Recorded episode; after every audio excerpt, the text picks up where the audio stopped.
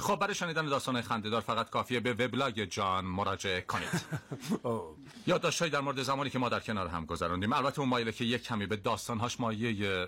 مایه رمانتیک بده. سلام، من ریحانه باقری هستم و اون چه که در ادامه میشنوین اپیزود چهاردهم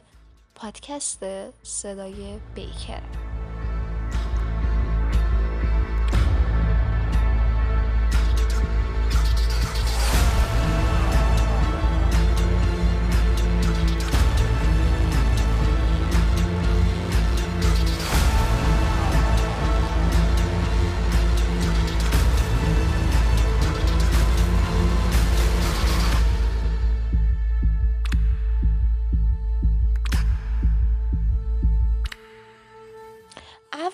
اینو بگم که ما سر انتخاب موضوع این قسمت خیلی شک داشتیم و نمی‌دونستیم که چی انتخاب کنیم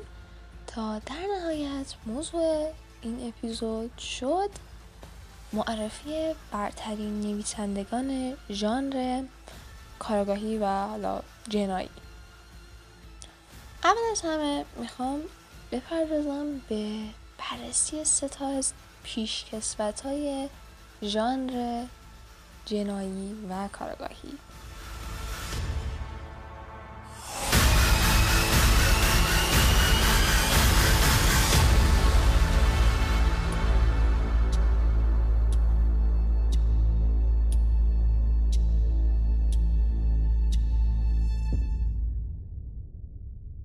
اول از همه پدر ادبیات پلیسیه ادگار آلن پو، کسی که تقریبا هر کتابی توی ژانر جنایی بخونید قطعاً یه جاییش میخوره به ایده گرفتن از ادگار آلن پوی عزیز خودمون. ایشون یه نویسنده و شاعر آمریکایی بوده که ازش به عنوان ابداع کننده داستان‌های کارآگاهی یاد میشه و برعکس تصورات خیلی از ماها و دیگران اتفاقاً این ژانر یه ژانر نوپا محسوب میشه و خلاصه که با نوشتن شعر و چاپ یه مجموعه شعر کارش رو شروع کرد و کم کم علاقه اصلیش رو پیدا کرد که خلق آثار جنایی و معماییه که خیلی کتابای جذابی هم داره، کافی اسمش رو سرچ کنین. همینطور شعرهای خیلی خفنی و تقریبا هر چیزی که به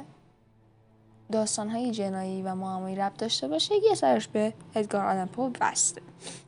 از کتابای معروفش که به فارسی ترجمه شدن می‌تونیم به گربه سیاه، کلاغ، سرگذشت آرتور، گوردون پیم و چیزای دیگه اشاره کنیم. البته اینا توی ژانر جنایی شد، توی حتی ژانر ترسناک هم کتابای خیلی خیلی خوبی دارن.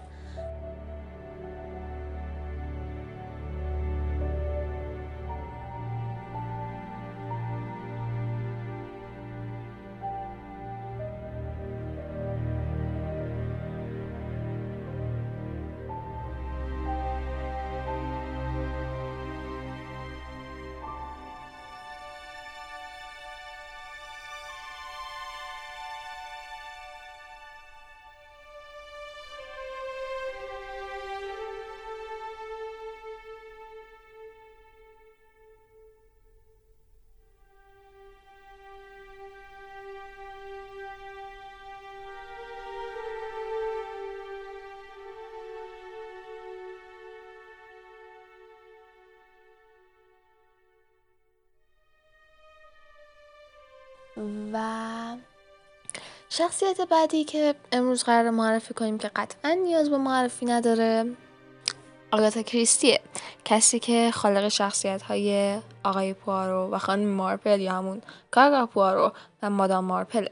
که هر جفتشون سریال‌های بسیار بسیار خوبی دارن و یه سری از پر اقتباس ترین کارآگاه‌های داستانی تاریخن و قطعاً هم اسمشون به گوششتون خورده، خصوصاً که طبیعتاً دیگه از طرفدار شرلوک هولمز میشه چه انتظاری داشت و اکثر کسایی که من دیدم که فن شرلوک بودن اصلاً از خانم مارپل یا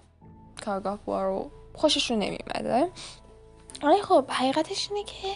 اگه شما هم جزو اون دسته این، فقط کافیه بیشتر از آگاتا کریستی بخونید. درسته که شاید خیلی کاراکترشون به اون سبک نمیره و یه خورده میشه گفت غیر قابل لمس ترن برای نسل ما شاید، اما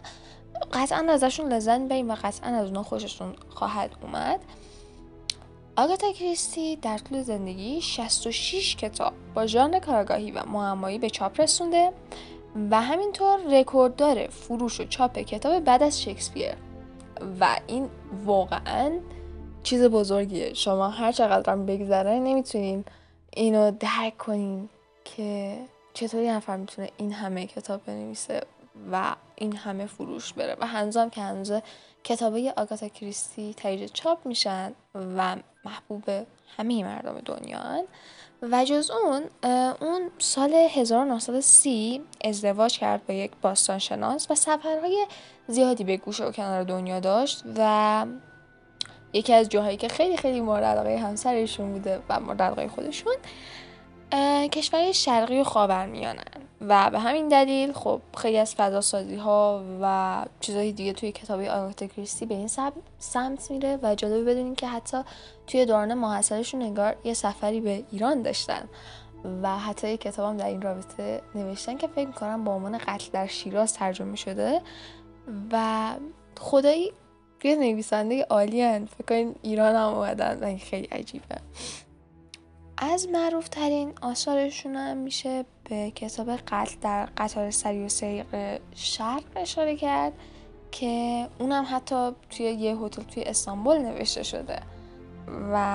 از آثار دیگهش میشه به پوارو در هانتربری، ماجرای اسرارآمیز در استایلز، ملاقات با مرگ، اعلام یک قتل، جنایت خفته و چیزای دیگه اشاره کرد که واقعا درگیرتون میکنه و تا آخرین لحظه خیلی وقتا شما اصلا نمیتونین حدس بزنین که کی میتونه قاتل باشه. محبوب تا این کتاب من از آگاتا کریستی کتاب And Then There Were None که ترجمه فارسیش میشه و سپس هیچکس باقی نماند یا چنین چیزی، که البته یه اگه اشتباه نکنم مینی سریال سه قسمت هم از روش ساختن و خیلی پیشنهاد میکنم ببینین. نسبتا هم تازه هست، قدیمی ترش هم هست و اقتباس های زیادی از روش شده و واقعا جذاب، واقعا جذاب.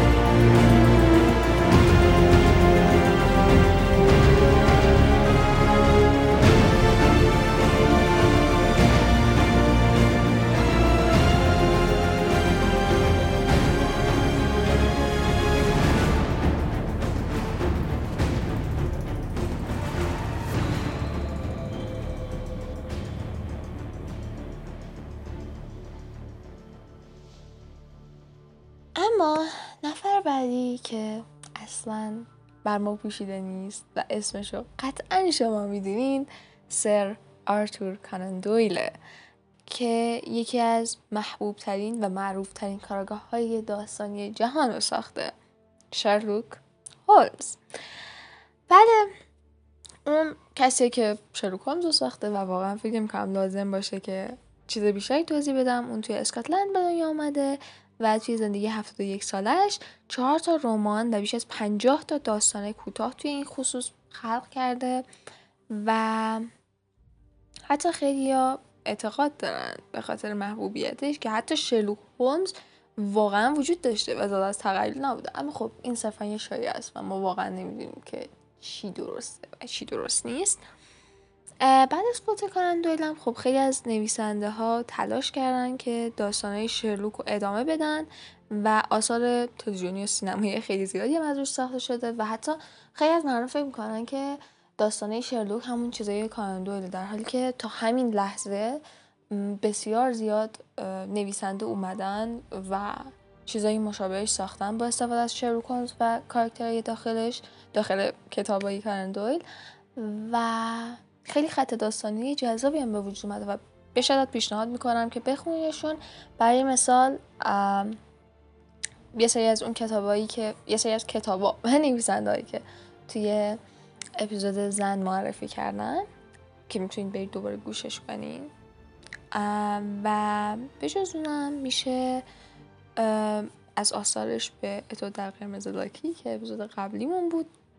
ماجراش و درنده باسکرویل، دره وحشت و غیره اشاره کرد.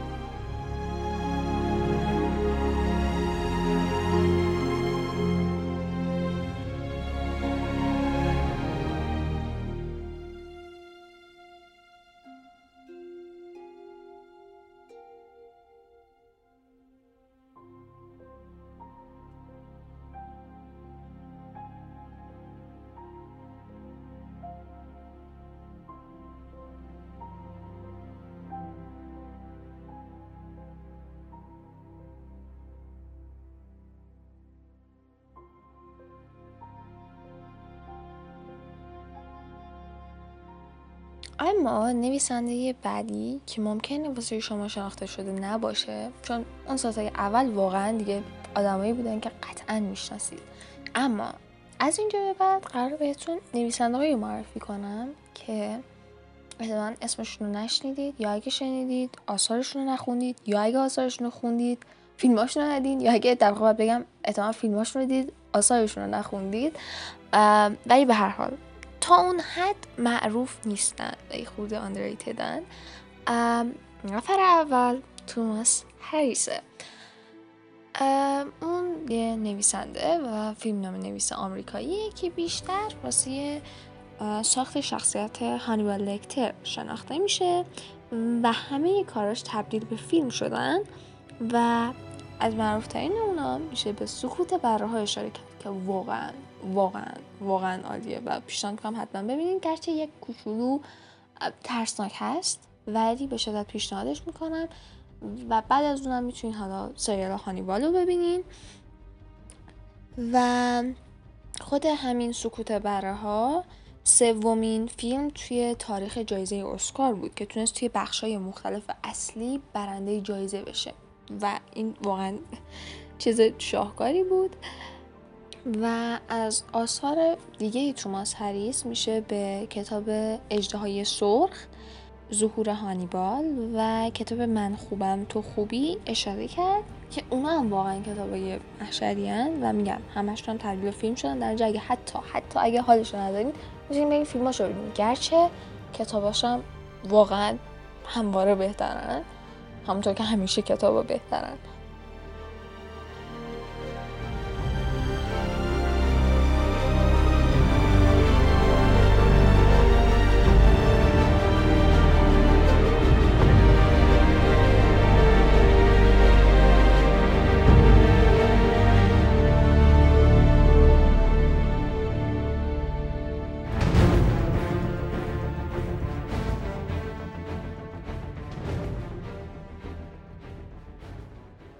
اما نویسنده بعدی که میخوام بهشون معرفی بکنم بوریس آکانینه که البته من خیلی سر تلفظ اسمش وسواس داشتم، ولی خب دیگه اگه اشتباه شد به بزرگی خودتون ببخشید. اون یه نویسنده مشهور روسیه که اتفاقا نسبتاً میشه گفت همین اواخر توی یه مصاحبه‌ای اعتراف کرد که توی چهار سال اخیر با دو تا اسم مستعار دیگه آثارش رو چاپ می‌کرده و اسم اصلیش استفاده نمی‌کرده که اگه بخواید می‌تونید از اونم استفاده کنین. اون دو تا اسم دیگه آنا بوریساوا، من واقعا نتونستم بخونم، ولی بوریساوا نمیدونم شما بوریساوا، به هر حال آنا بوریساوا میخواین میذارم توی دیسکریپشن که راحت‌تر بتونین پیدا کنین. و همینطور آناتولی بروس نگین، مطمئن نیستم لطفاً من رو ببخشید، ولی واقعا تو روسی نمیدونم چطور تلفظ میشد. و خب این نویسنده یکی از نویسنده های واقعا جذاب روسیه، خصوصا توی ژانر پلیسی و جنایی. و همچنین اون یه زبانشناس و مترجم ژاپنی روسی هم هست و فیلم های متعددی هم بر اساس آثارش تولید شدن و اکثر داستاناش، یعنی اکثر کتابایی که نوشته، توی اواخر قرن نوزدهم و اوایل قرن بیستم اتفاق میافتن و به شدت هم روش نوشتن شبیه آثار کلاسیک اروپا در اینجا. اگه دلتون واسه اون سبک داستانا تنگ شده به شدت پیشنهاد میکنم که برید سراغش. و یکی از کتابای محبوبم ازش اسرائیل و نیرنگن و فکر میکنم فقط همین دوتا هم توی ایران ترجمه شدن، یعنی من کتاب دیگه ازش پیدا نکردم که ترجمه شده باشه.